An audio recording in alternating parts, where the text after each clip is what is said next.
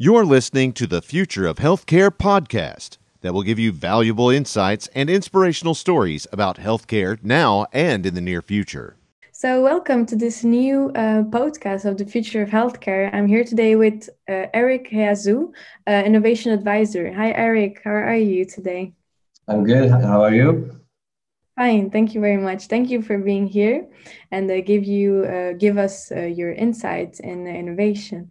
So yeah, my first question was actually if you can introduce yourself, your career, and your background.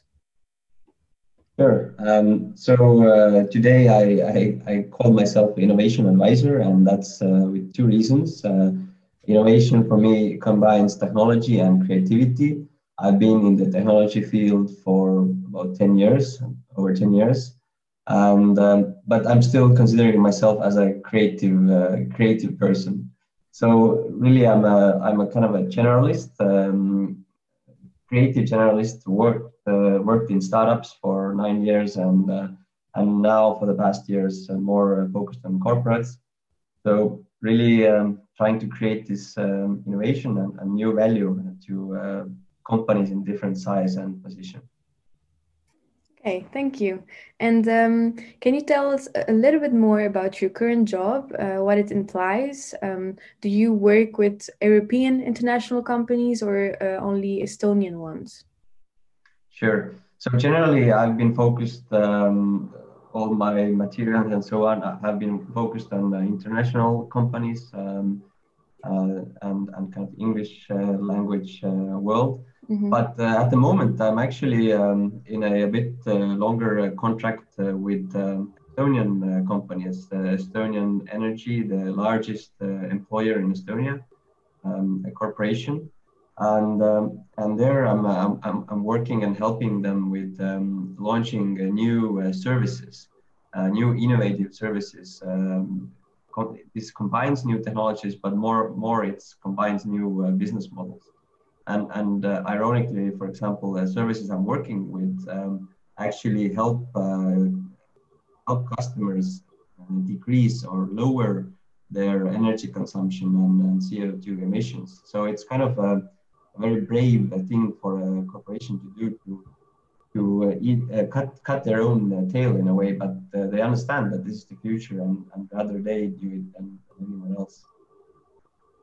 Okay, and um, how do you counsel um, clients about implementing new technologies? Yeah, so um, although I've been uh, in the technology sector for a while and, and uh, we started off with a uh, IT or technology company, I, I, I really don't uh, put the technology first, uh, never. so I, I always start with the, with the challenge or the problem or, or uh, what needs to be done. I, I start with people. Uh, behind everything, there's people uh, on the user side, client side, as well as the uh, service provider side.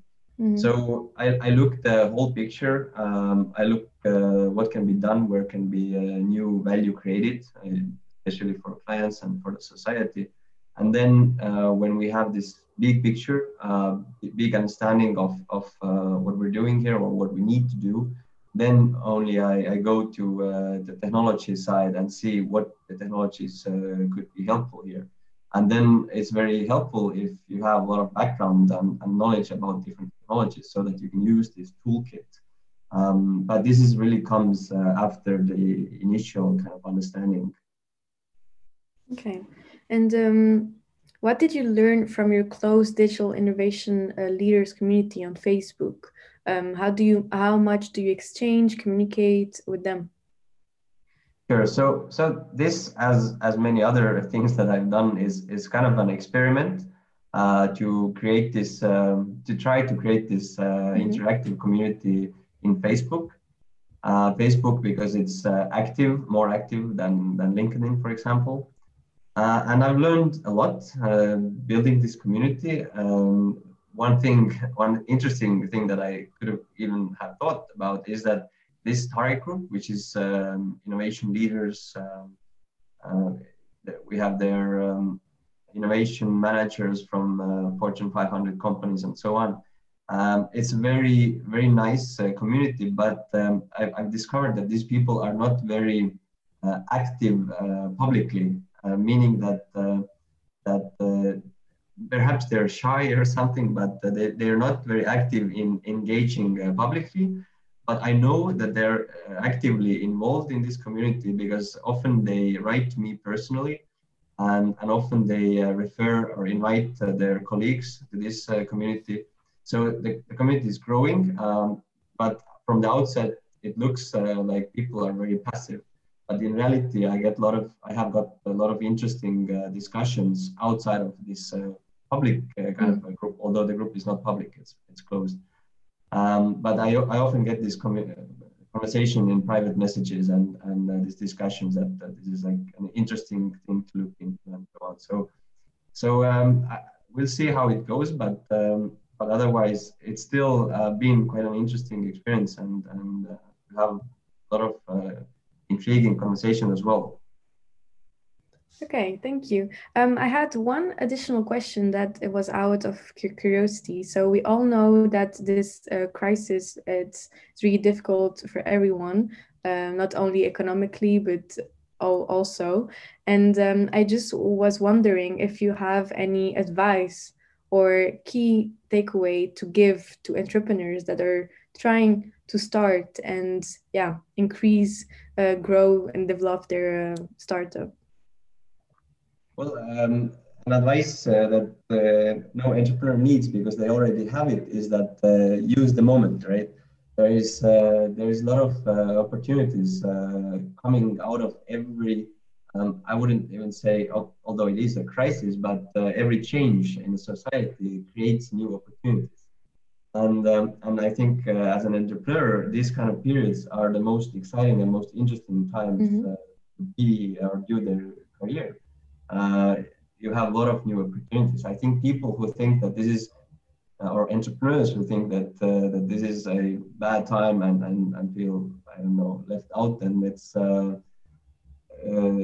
they should be more open-minded in that sense. I think uh, there are a lot of opportunities, especially in the technology field, in the in the virtual world. Um, I today I, I, get all of my work done. I'm much more efficient, actually, even uh, mm-hmm. through virtual channels. Uh, it's everything. We're still working in an international or global world, uh, but uh, we work differently. Um, and uh, and for some people, it doesn't have any change.